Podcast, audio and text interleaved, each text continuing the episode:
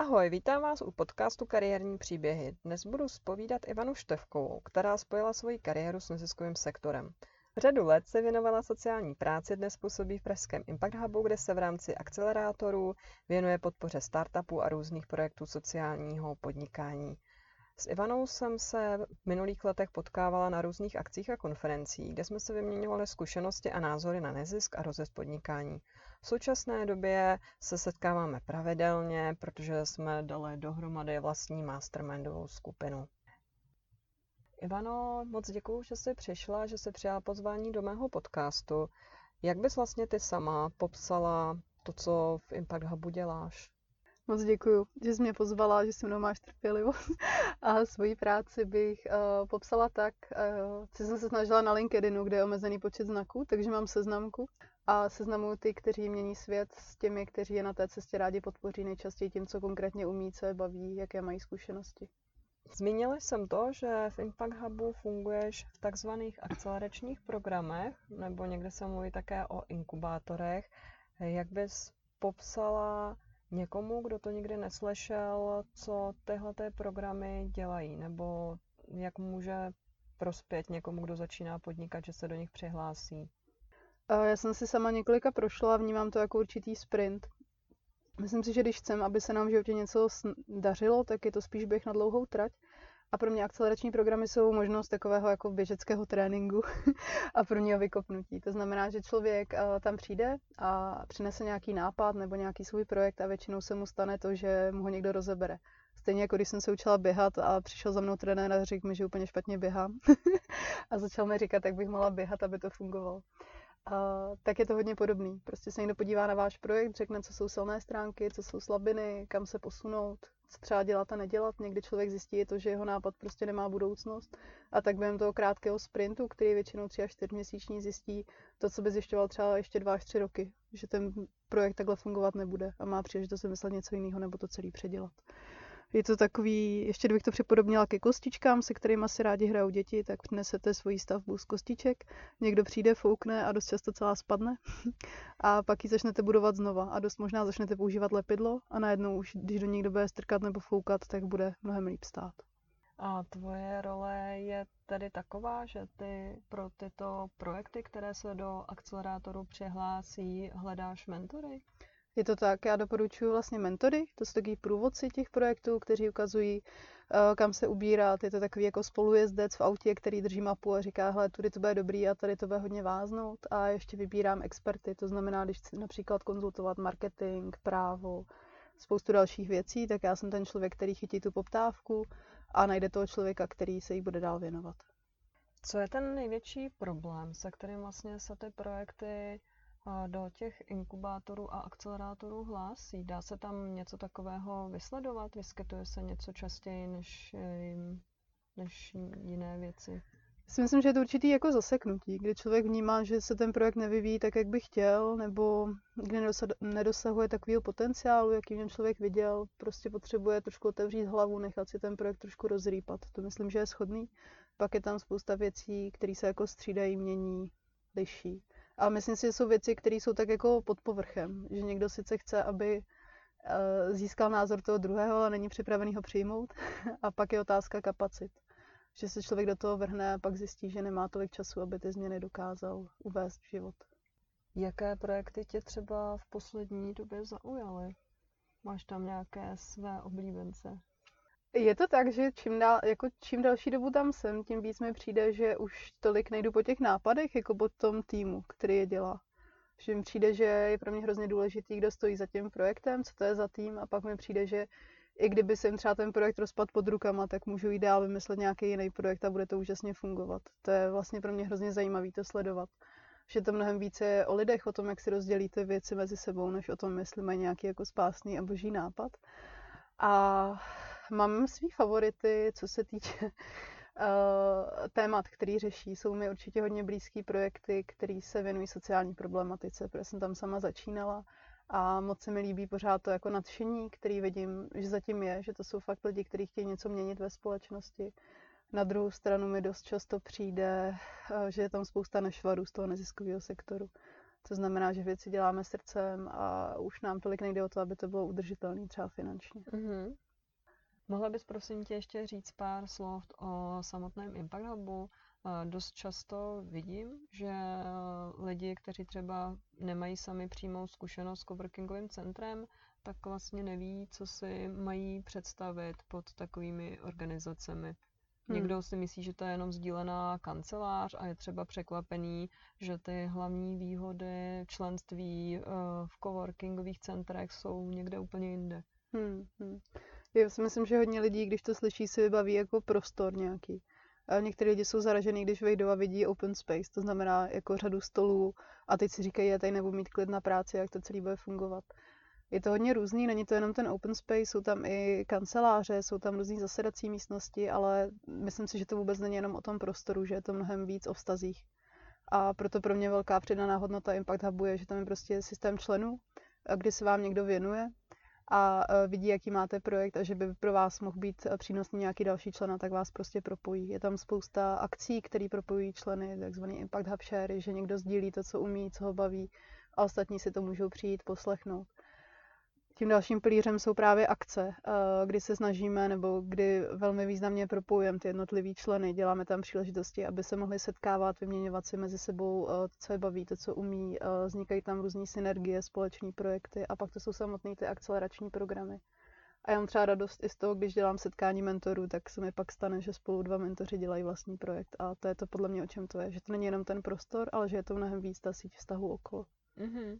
Takže to vidíš teda jako hlavní přidanou hodnotu, když se třeba jako freelancer nebo někdo, kdo začíná s nějakým vlastním projektem, rozhoduje, jestli si pronajmout kancelář někde sám nebo zvolit nějaké menší či větší coworkingové centrum, tak v tom vidíš tu hlavní přidanou hmm, hodnotu. Hmm. Jo, protože třeba spousta lidí jako pracuje po kavárnách, kde je ten šum a podobně, ale tam jako kromě dobrého kafe, který máme, taky není ta přidaná hodnota a připodobnila bych to i v té situaci, když je člověk doma sám na mateřský, tak pak je rád, když tam potká maminku, která má podobně starý dítě a může s ní probrat nějaký velký palčivosti. To je dobrý srovnání, že coworking je takový jako jo, mateřský jo, centrum přesně, pro přesně. startupy a freelancery. Protože člověk se pak najednou necítí sám, mm. že jo, má tam spoustu lidí, kteří mm. jsou v mhm. podobné situaci, nebo v ní mhm. byli. Taky ty starší šikovné maminky, co řeknou, co dělat a nedělat. co tě vlastně do Impact Hubu přivedlo?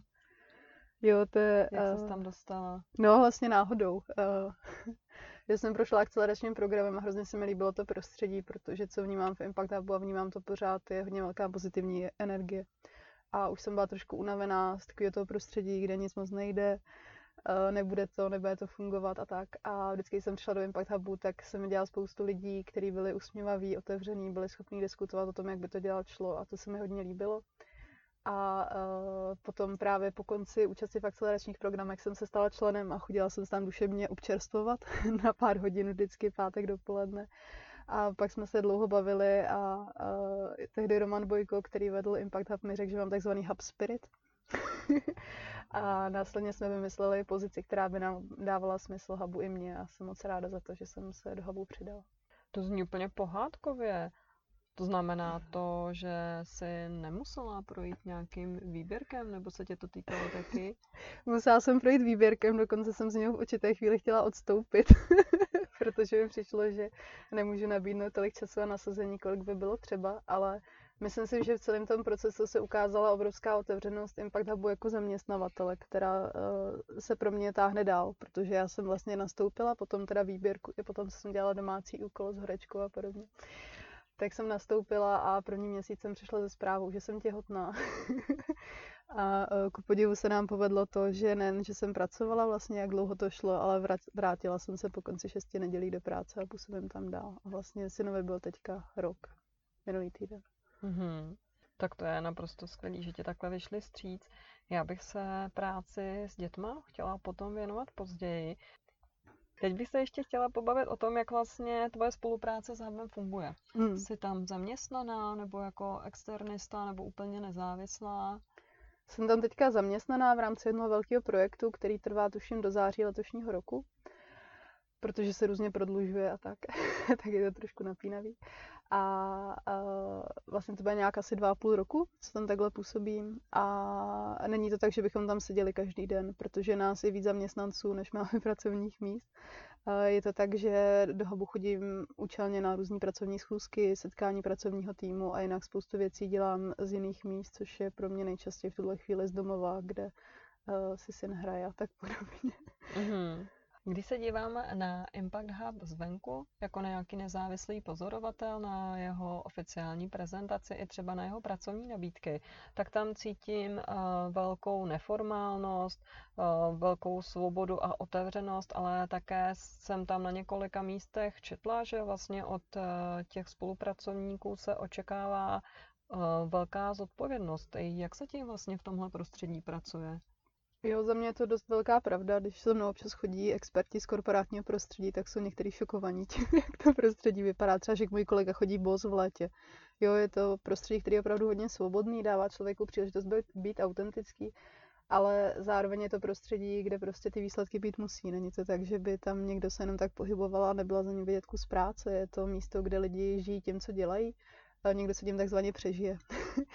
že spoustu lidí, kteří nasadili takový tempo, a to se týká spíše lidí, kteří začínají třeba, že po roce zjistili, že se trošku uhnali.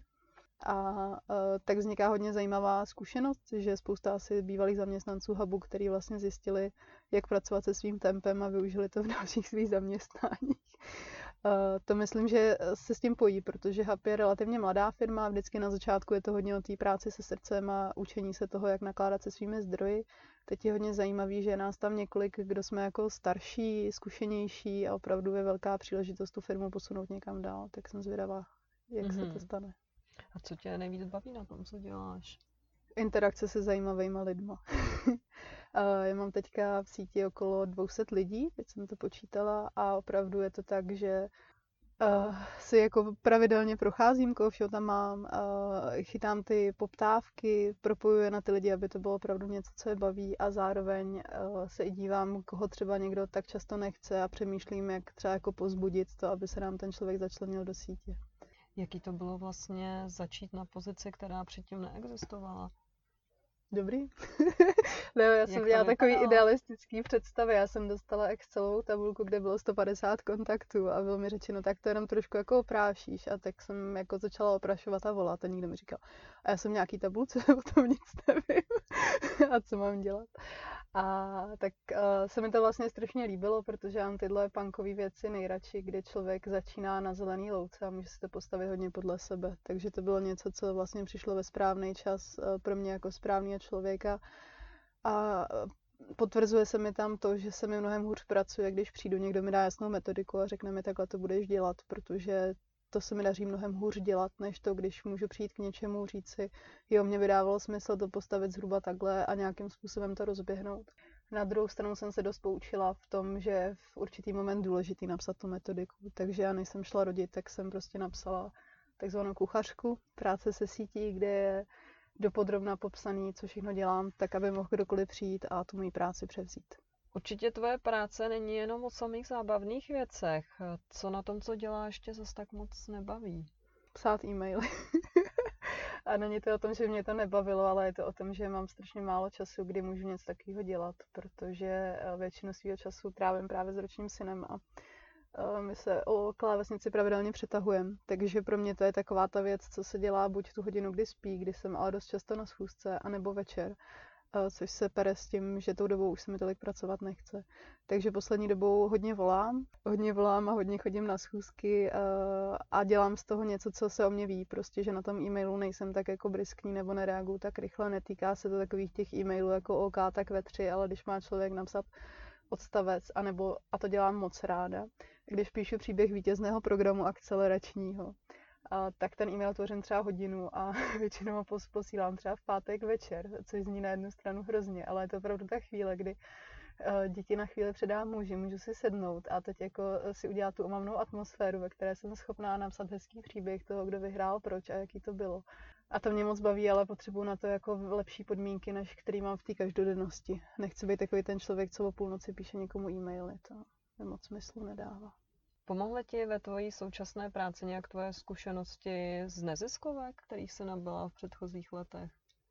Jo, určitě jo. Je to i proto, že většinu, bych řekla, že většinu těch organizací, se kterými pracuju, jsou neziskovky, tak si dokážu dost dobře často představit, v jakém prostředí tu svoji práci dělají. To je hodně klíčový, ale myslím, že úplně nejvíc mě poznamenalo to, že jsem na začátku uh, dělala street work neboli kontaktní práci, což je prostě práce se vztahy a myslím si, že to je naprosto nenahraditelná dovednost. Říkám to všem, uh, že začínat jako street worker je prostě skvělá devíza do života, protože člověk se naučí, jak pracovat se vztahem, aby to nějakým způsobem fungovalo pro obě strany. Co tě přivedlo k sociální práci? Úplně mi to nezní jako nejvíc sexy obor. Já myslím, že tou dobou hodně sexy byl, ale dostala jsem se k němu tak nějak náhodou, když jsem začala dělat dobrovolníka v organizaci, která zrovna otvírala sociální službu. A bylo to právě kolem roku 2007, eh, kdy se začaly ty služby eh, poskytovat podle současného zákona a všechno se tvořilo od začátku. Dělaly se ty metodiky, hledaly se ty postupy práce, které fungují. Bylo to hodně tvůrčí a mě hodně bavilo pracovat s dospívajícíma, protože to je nesmírně kreativní věková skupina. Měla na tvoje rozhodování vliv i nějaká tvoje vlastní zkušenost? Jo, určitě jo. Já jsem někdy v 17 úplně náhodou díky uh, domovům, dětí, dom, domům dětí a mládeže měla příležitost vycestovat do Německa, do Bonu, na akci Mladí lidé proti rasismu a násilí. A tam jsem potkala kamarádku ze Slovenska, která mi vyprávěla, že se vlastně ve volném čase tráví čas s dětma z dětských domovů. A jak moc jí to dává. Nebylo to o tom, jako já se jdu tady obětovat a trávím čas s nevýhodnýma, s nevýhodněnýma dětma. Bylo to o tom, hele, já tam chodím a něco mi to taky dává, je to hodně zajímavý. A já, když jsem se tehdy z Bunu vrátila, tak jsem se vlastně stala dobrovolníkem pro 5P, a hodně mě bavilo eh, být v kontaktu s dětmi a výdat se s nima, ale tehdy jsem prostě dorazila na to, že jsem se musela domluvat vždycky s rodičem, kdy ta schůzka proběhne, jak proběhne. A nevždy to fungovalo, tak jsem si pak říkala, já chci tak dělat s dospívajícíma bez toho, abych se musela domlouvat s rodičem. tak jsem začala dělat s dospívajícíma bez toho, abych se domlouvala s rodičima v klubu, kam přirozeně chodili a pak mi to začalo docházet, že aby to opravdu fungovalo, tak se musím bavit s těma rodiči.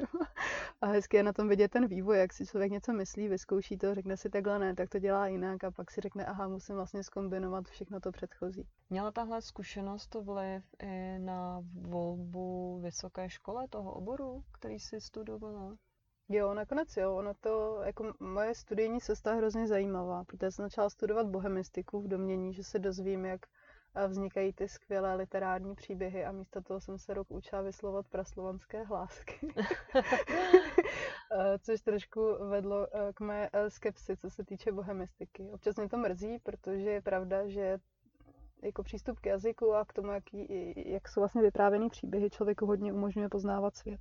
A já jsem pak zběhla na pedagogiku, kde mě právě hodně zajímalo, jak můžu pracovat s těma dětma, jakým způsobem mm-hmm. se k ním jako vztahovat, jak s tím nějakým způsobem fungovat. A čím díl jsem studovala pedagogiku, tím víc mi docházelo, že uh, se musím zajímat ještě o psychologii. A tak jsem vystudovala psychologii a když jsem ji dodělala, tak jsem se začala duševně vracet k těm příběhům a moc se těším, až někdo otevře narrativní výcvik, protože jestli je mi něco opravdu hodně blízký, tak to je práce s příběhy, který o sobě člověk vypráví. Mm-hmm. Myslím, že mají hodně velký potenciál a že jde s nimi krásně jako přetvářet tu realitu, no. Vytvořit mm-hmm. takový příběh, aby v něm člověku bylo příjemně, hezky a aby ho posiloval a neoslaboval. Máš pocit, že ti to studium psychologie i vlastně té pedagogiky pomohlo dál potom při tvé práci? Využila si to? Jo, určitě jo. Pro mě to jsou vlastně disciplíny, které se doplňují. Čím dál tím víc teďka přemýšlím o tom, že už to podle mě není jenom o těch oborech, že člověk stejně, když chce věc, věcem rozumět, tak furt šahá do mnohem jako víc oborů, že se pak učí nějaký ekonomické věci, učí se marketingové věci, učí se spoustu dalších věcí, ale co se týče pedagogiky a psychologie, tak se mě to moc hezky propojovalo. A jsem potkala třeba na psychologii spoustu velmi inspirativních lidí, protože jsem studovala v Olomouci, kde byli lidi z praxe, kteří prostě 20 let dělali klinickou psychologii a pak nám o tom chodili přednášet a to bylo prostě výborný. Jak se potom tvoje role v nezisku měnila? Přišla se tam tedy jako dobrovolník. Byla tvoje dráha taky taková, že se z dobrovolníka stal postupně zaměstnanec a potom dál se vyvíjela? Jo, jo, myslím si, že jsem si takhle prošla vlastně celou tu jako, kariéru, to, jak je člověk jako dobrovolník a někdo, kdo pracuje na dohodu, někdo, kdo pracuje na smlouvu, až po toho, kdo to celý vede. Ale no nevím, jak to říct teďka, že to je možná jedna z největších jako slabin, že prostě člověk vyplňuje to místo, který je teďka potřeba, aby se vyplnilo v tom neziskovém sektoru, nebo tak zpětně, když se dívám na tu svoji pozici, tak mi přijde, že jsem to tak trošku měla, Uh, že jsem potřeba, aby to někdo řídil, koho nebude trápit to, že nemůže trávit tolik času s klienty, což jsem si dokázala vyřešit, ale reálně vnímám, že jsem třeba neměla tolik dovedností pro to, abych to mohla dobře dělat, protože mi v tu dobu bylo třeba 27 a mm-hmm. potřeba jsem asi vypálit všechny ty chyby, abych se spoustu věcí naučila. Co se na které z těch pozic vlastně dělala a kde se ti nejvíc asi líbilo? Myslím, že jsem si v každé té pozici nej, jako nechávala část té práci se vztahy, ale třeba na ty ředitelský na to nebyla, nebo jsem si neměla udělat tolik prostoru, kolik bych chtěla. A nejvíc mě asi bavilo víc tým kolegů, kteří se věnují té přímé práci, být tam pro ně poslouchat, co řeší, vymýšlet, jak to jde dělat líp, nedělat to líp. To myslím, že tam jsem se cítila hodně jako ryba ve vodě, líbí se mi víc tým s nějakým společným cílem. Když se podívám na to finále, tak už to bylo víc jako o papírech, což říkají všichni skoro. Ale co mě na tom bavilo, byly třeba jako vztahy s klíčovými partnery. Což to jsou uh, lidi jako ze zastupitelstev a podobně. Myslím si totiž, že nejde být izolovaný. Mm-hmm. Že když mhm. člověk uh, chce, aby to opravdu fungovalo, tak musí spolupracovat, protože jenom v té spolupráci je ta velká synergie a ta možnost něco opravdu posunout. A kdo byli vlastně dál ti klienti? Předpokládám, že si během tak dlouhé doby nepracovala pouze, pouze s mladistvými. Mm, vyvíjelo se to hodně, že my jsme pak eh, pracovali vlastně se všema cílovými skupinama, které jsou. Eh, já jsem pak asi nejvíc času, kromě práce s kolegy, trávila třeba práci s rodinama, kdy jsem nabízela část svého času na rodinné poradenství. Troufnu si říct, že po těch deseti letech už eh, máš do zkušeností na to, abys mohla někomu, kdo se o práci v nezisku zajímá, říct, jaký jsou asi takové hlavní výhody a nevýhody té práce tady. Já si myslím, že velká výhoda je prostě svoboda. Že jako nezisky za mě ještě poměrně málo, kromě nějakých jako eh, regulí eh, státem daných jako uzurpovaných. Že tam člověk může hodně věcí jako pořád tvořit v rámci těch regulí, které jsou. A může se hodně seberealizovat, zároveň dost často vidí konkrétní dopad své práce, což prostě ve velkých organizacích tak často není. Co si mysl, což může být ale eh, stejně jako snadno nevýhody že je dost uh, lehký se stát takovým tvrdou mravencem, který dělá úplně všechno, nemá na nic moc času, snaží se všechno nějak jako zapitlíkovat, málo deleguje na lidi, kteří by to dělali líp. A to si myslím, že je hodně častý, že prostě tam těch lidí míň, než by bylo třeba, a tak uh, to všichni nějakým způsobem lepí a moc se jako třeba neobrací na ty odborníky, kterým jim dokázali pomoct. A z tohohle úhlu pohledu se mi to vrací k té práci v hubu, kde lidi učím opravdu jako přizvat odborníka a třeba zjistí, že se spolu dohodnou tak, že on nějakou tu část té práce si vezme pod sebe a udělá to jako eh, rychleji líp a ve to tu organizaci pak vyjde i levnějc, protože to nezabije třeba 20 hodin kapacity jejich pracovníka, který během toho může dělat něco jiného. Já sama jsem se během svého působení v nezisku často setkávala s velkým přetížením. Ne já osobně, ale viděla jsem to u mnoha lidí. A kolikrát jsem si říkala, jestli náhodou tahle situace v neziskovkách není ještě častější než eh, třeba v jiných komerčních firmách. Jakou to s tím máš zkušenost, nebo co si o tom myslíš? Hmm, nedokážu to říct, jestli tam, jako jestli je to častější, nebo jak to je, ale myslím si, že je to hodně o práci s hranicema. A je opravdu jako jednoduchý se nechat pohltit jak tím, že prostě ty klienti, se kterými pracujeme, mají hodně silné příběhy a není to něco, čím by člověk jednoduše zabouhl dveře, když jde domů.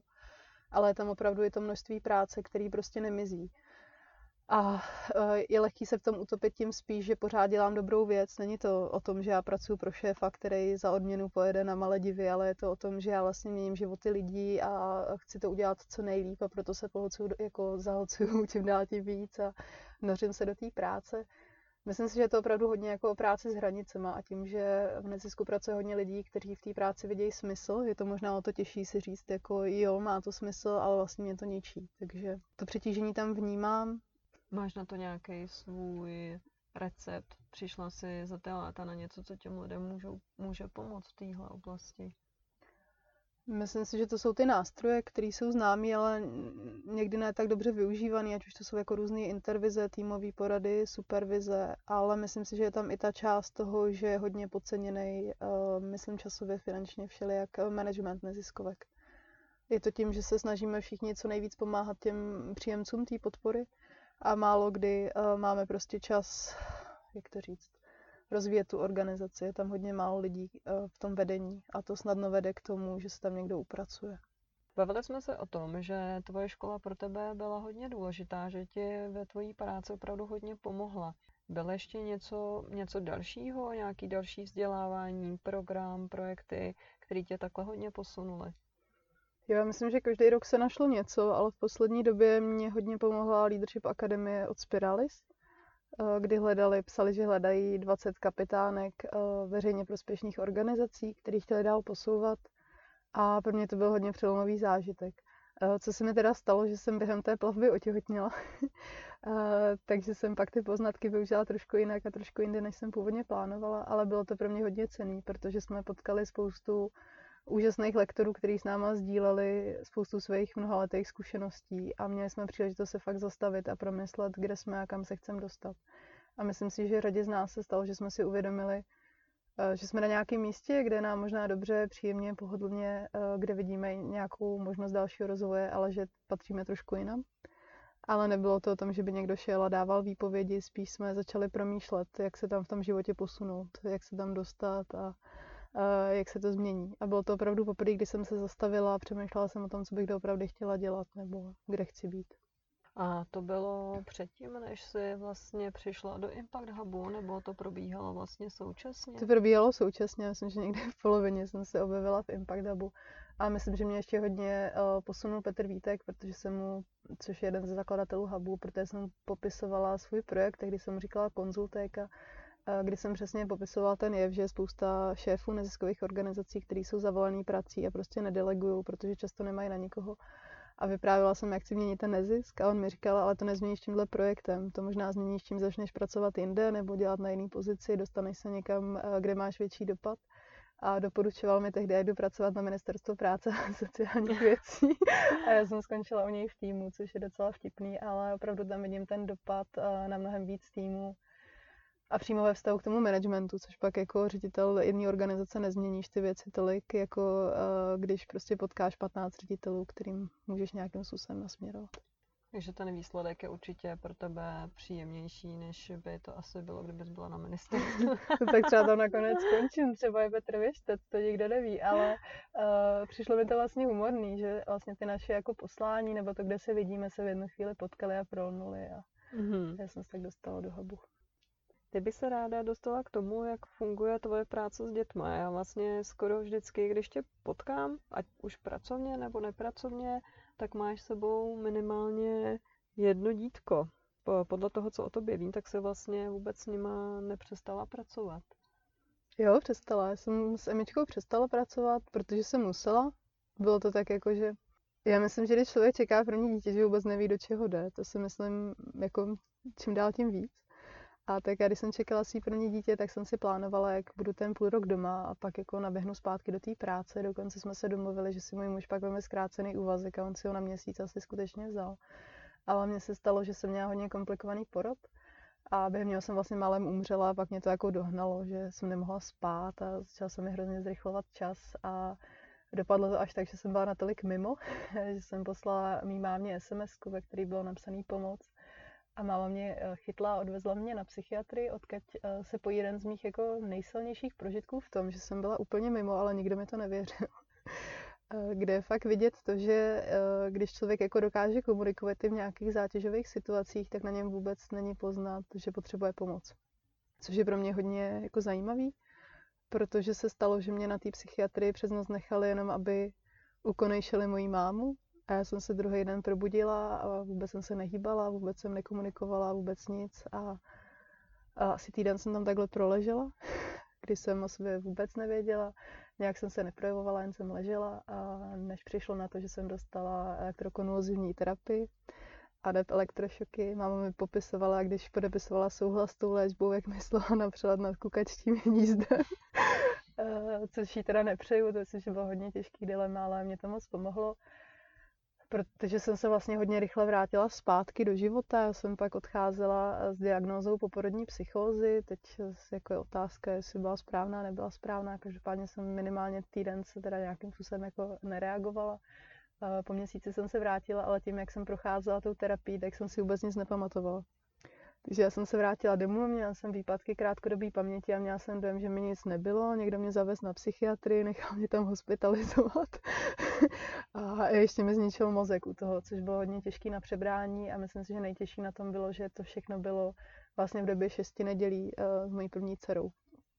A mně se tak úplně jako přetrhlo to, že jsem třeba rodila, to byly jako vzpomínky, které najednou nebyly, nebo že mám dítě, takže si doteď pamatuju, jak na mě můj muž řval, řve ti tady dítě. A já jsem se ani dívala a říkala jsem si, jaký dítě, jo, a bylo to fakt hodně jako silný a těžký v něčem a ten vztah a všechny ty hormony a to štěstí, lásku, to tam najednou nebylo a hledali jsme si to nějakým způsobem postupně. A zároveň jsem měla velmi silnou medikaci, která mi nedělala dobře. Já jsem měla takový gumový obličej, kdy nebylo vůbec vidět, jaký projevu emoce a bylo to hodně o tom, ať se jako zajedu a zvládnu ty výkony péče o dítě, což jsem jako zvládala, ale bylo takový jako spíš robotický a po určitý době jsem to prostě už jako nezvládala. Tentokrát jsem se šla uh, nechat hospitalizovat dobrovolně, protože se mi stalo, jsem stála u nás doma na balkóně a říkala jsem si, jak by všem bylo na světě líp ze mě a to nebyl stav, ve kterém by se mi líbilo. A myslím si, že jsem začala fungovat až tak zhruba ve tři čtvrtě roce EMI nějakým způsobem líp, kdy jsem postupně mohla začít uh, tu medikaci vysazovat a kdy se mi uh, vracela radost do života a zase to byl nějakým způsobem krajní prožitek, protože při té hospitalizaci druhými moje lékařka říkala, že takhle už to možná bude na pořád. Jak a to mě vyděsilo. To mě tak vyděsilo, že jsem prostě sebrala veškerou sílu a abych všem dokázala, že to tak jako na pořád vůbec nebude. A jsem moc ráda, že to tak na pořád nebylo. Ale ten prožitek byl hodně silný, do práce jsem se vůbec nemohla vrátit tak, jak jsem plánovala, což uh, mi dalo hodně cenou zkušenost v tom, že si prostě tady ty věci člověk nenaplánuje, jestli se vrátí, nevrátí, za jak dlouho, jak to bude fungovat, nebude fungovat. A uh, zároveň to byl pro mě takový velký strašák, jo, že já jsem vždycky chtěla mít velkou rodinu, tak když jsem málem umřela, tak jsem se pak ptala po prvním porodu, jestli mi teda museli vzít dělohu a doktor mě ubezpečoval, že ne. Já jsem říkala, to je super, můžu mít další děti a, a pak mi všichni začali říkat, že s touhle diagnózou je 70% šance, že se mi vrátí. Což je strašně velká šance, jo. To myslím, že nikdo nemá jako hmm. žádný jako jiný jako oblasti, skoro jako, že máš 70% šanci, že se ti něco stane. A takže vlastně teď je to úplně jako jiný. Já jsem za to strašně vděčná, že se mi ta nemoc nevrátila, že jsem si ten první rok fakt mohla užít uh, s malým jeníkem. Myslíš, že také tahle zkušenost ovlivnila to, že se rozhodla pracovat s Jeňou?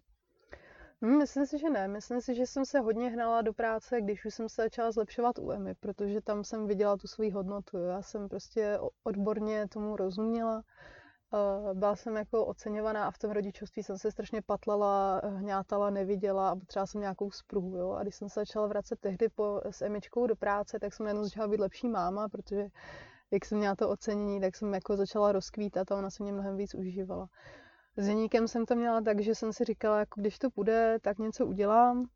Zároveň jsem si tak dobře domluvila záskok, že moje kolegyně dala výpověď a měla jsem se vracet brzo, ale Uh, já jsem to měla hodně na pohodu, že jsem říkala, jo, já se vrátím, ale když to půjde, tak to půjde a když to nepůjde, tak to nepůjde. A měla jsem hodně velkou podporu ze strany uh, svý uh, šéfový, která na to přistoupila. A zároveň jsem si u Jeníka fakt hlídala, aby mi to přinášelo tu radost. A ono mi to přinášelo, že to byla ta mezilidská interakce, něco díky čemu jsem se cítila dobře, ale zároveň už jsem na sobě nevnímala takový ten tlak, že musím pracovat, jinak to bude hrozný. Uměla jsem si stejně dobře představit, že budu celý den doma. Na druhou stranu si to nemůžu představit jeník. Protože když jsem s ním celý den doma, tak se strašně nudí a na mě naštvaný a chce jít mezi lidi. Takže už se na to zvykl. Jak se vlastně fungovala tenkrát mm. s Emičkou a jak vlastně to teďka děláš eh, s Jeňou? Hmm. Měla jsi někdy nějaký jako support, eh, že by třeba chodila do nějaké miniškolky nebo třeba, že byste se nějak střídali s manželem, anebo jsi to měla vždycky tak, že s tebou děti chodily do práce? Myslím, že je, je to hodně rozdílný, že u Emičky i tím, jak jsem vlastně vypadla na nějakou dobu, hodně dobře fungovala moje rodina, hodně dobře fungoval můj muž a ona byla zvyklá, že se o ní stará víc lidí a vlastně to pro ní bylo přirozený a něco, co ji sama vyhledávala. A díky tomu jsem třeba mohla dostudovat psychologii, protože jsem končila, když mě bylo zhruba dva roky byly. No. Hmm. A uh, u Jeníka uh, zase tím, jak jako, uh, je, je kojený a všechno, tak je to zase, že ho nikdo nechce moc hlídat, protože to má jako, že chce maminku.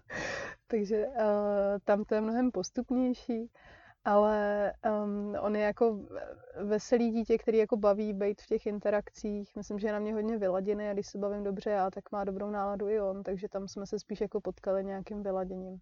Mm-hmm. A do školky jsem vlastně ani Emu nechtěla moc brzo dávat, ale ona mi ve dvou a půl se mě začala ptát, kam chodí ty děti s těma baťuškama a pak mi oznámila, že chce chodit do školky. má značka ideál.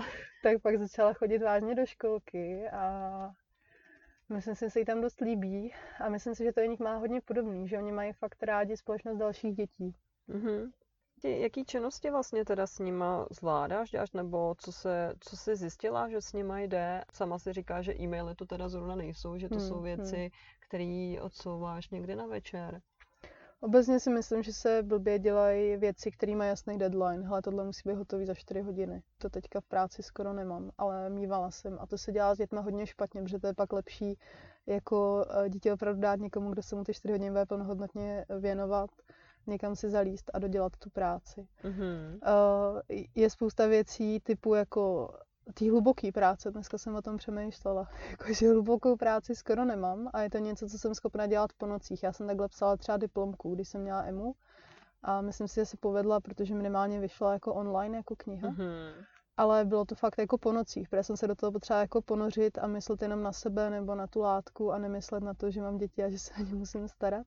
Takže myslím si, že věci uh, s jasným deadlinem, věci, do kterých se člověk potřebuje ponořit, ty moc dělat nejdou. Co si myslím, že jde dělat, je normálně jako víc ten svůj život v takový tý jako běžný každodennosti, jo? bavit se s lidma, a jo, což je moje většinová náplň práce. To se měla opravdu kliku, že jsi vlastně našla takovou práci, jo, která jo, jo. tak dobře ladí s tou tvojí současnou situací. Kolik hodin se vlastně pracovala dřív, když se věnovala vedení té neziskovky a jaký asi objem práce děláš teďka? Kolik hodin asi teďka týdně pracuješ? Hmm, hmm. Vlastně, když jsem řídila organizaci, tak jsem nešla po těch 40 hodin, že jsem fakt mm. jako i pracovala v noci, po nocích a už se mi tam vracet nechce, protože je to něco, co je na hraně. A já už takový ten hranař nejsem, už mám radši něco, co je nějakým způsobem jako udržitelný a dlouhodobý. Mm. A teďka je to různý, mývám týdny, které jsou na hraně, které jsou okolo toho plného úvazku, ale většinu týdnů mývám okolo nějaký půlky, čtvrtky. A hlavně si to strukturu podle toho, kdy to chci dělat, kdy mám kapacitu to dělat a Máš v tomhle režimu nějaký čas sama na sebe, abys nemusela řešit ani práci, ani rodinu, ani úklid, ani nic jiného? Je ho docela málo, ale uh, jako dělám si teďka večery s knížkou. Jsem zjistila, že člověk straš, jako, že může strašně snadno se nedostat ani ke čtení, jo, že se třeba podívá na telefon. Si jsem teďka odpískala a uh, teď mi usínají děti okolo devátý, a třeba do jedenácti čtu. A dělá mi to fakt dobře, protože jednak mám ráda ty příběhy, co jsem se svěřila tak je to pro mě fakt příležitost, kdy se trošku ponořit do něčeho hlubokého. Není to, že já bych něco tvořila, ale kdy na sebe nechávám působit různý zajímavé myšlenky. Tak to je teďka čas pro mě a pak jsem měla hezkou možnost teďka během podzimu chodit učit, vlastně díky tomu, že ještě dělám na pedagogice doktorský studium a byly to pro mě fakt hodiny a půl každou středu, kdy jsem vedla skupinu studentů, eh, kdy běžela nějaká diskuze a kdy jsem opravdu se jako cítila trošku zpátky ve svém živlu, protože jsem na hodinu a půl byla jenom já a neřešila jsem, jako kde mám děti nebo co potřebují a, a tak.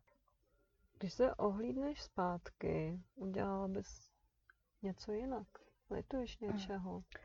No, mezi mě nějaký jako zkažený vztahy, ale říkám si, že ne, že prostě všechno to jsou lekce, no. Že i to, že člověk prostě se k někomu nezachová úplně pěkně nebo něco nezvládne nejlíp, jak by mohl mu prostě tím, že o to mrzí, dává jako strašně velkou výzvu se k tomu příště postavit jinak. Mm-hmm. A o čem přemýšlíš takhle, když uh, máš čas sama pro sebe, máš nějaký svoje vize nebo plány? Mám, ale zatím jsou taky spící. Říkám spící plány. nějaký nápady, uh, co dál, ale říkám si, že ta cesta je prostě, jako není rovná, není někam jako nalinkovaná, není jasný, že někam dojdu a je taková jako křivolaká, tak to spíš mám tak, jako, že se těším, co mě na té cestě potká a co ještě přijde. Tak já ti moc děkuju, že jsi našla čas, že jsi se mnou popovídala a držím ti palce, ať se ti dál daří. Já moc děkuji za pozvání, díky, bylo to krásně.